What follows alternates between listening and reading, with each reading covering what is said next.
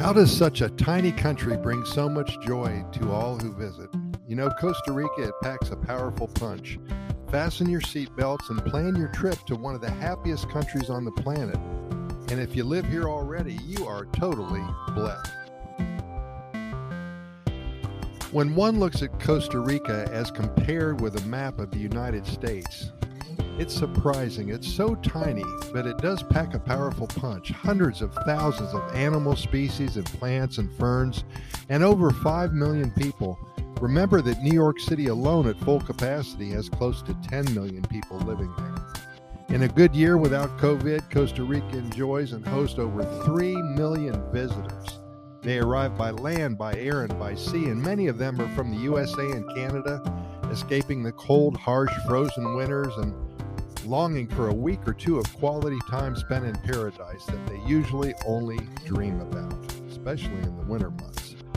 As a personal note, I spend a lot of time in Costa Rica. I live in the San Jose area and try to balance out six months in South Florida and six months in Costa Rica. And I've been doing this since about 2002.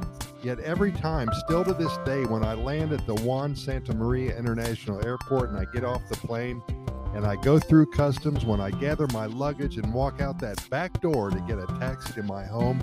I still feel like a kid on his first day of arriving at summer camp. my adrenaline, it's pumping, a huge smile's frozen on my face, and my eyes are lit up like two big old spotlights.